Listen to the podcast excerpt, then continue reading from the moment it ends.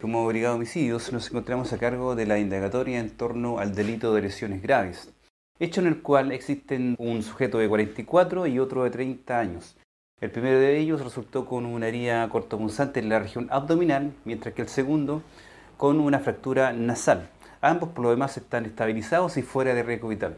Ahora bien, en términos generales, señalar que este hecho ocurrió dentro de la comuna de Osorno en horas de esta madrugada, en donde participaron estos sujetos.